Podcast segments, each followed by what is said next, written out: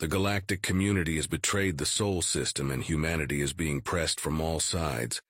Their backs against the wall with no options, they unleash something extremely terrifying for their own survival. We thought we had won. We thought we had them beaten. The Pan-Galactic Alliance was the greatest ever seen. Our numbers were overwhelming.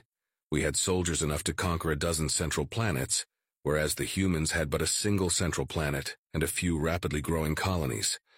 Our ships possessed the finest weapons and defense matrices made by our most advanced fabricators.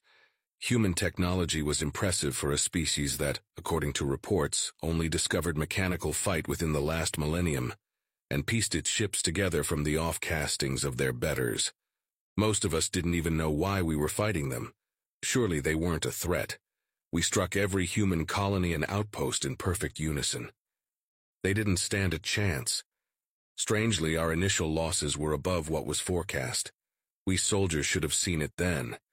If the official reckoning of attacks on small, largely civilian colonies was greater than estimated losses, then the truth must have been far worse. Morale, though, remained high. We still predicted total victory on the final assault on Earth. We were wrong. Very wrong. When we made the final jump to the Sol system, we met no resistance. At first, New recruits said that the humans gave up. Those of us who knew better were concerned. As we neared the system's fourth planet, we encountered the human armada, if it could be called such a thing. There were thousands of tiny vessels of varying sizes and compositions. Each one seemed to have been cobbled together from assorted scrap parts. Hull compositions and power readings made no sense. They were impossible to assign classes or designations.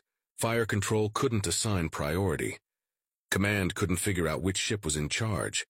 In those first few moments before battle, we were paralyzed by indecision. To make things worse, the humans communicated on open radio frequencies in a cacophony of strange dialects our translators struggled to decipher. Suddenly, the chatter all stopped. A single ship sent out a message. It was a battle cry that presaged the end of the Pan-Galactic Alliance and of the war. Hey y'all, watch this.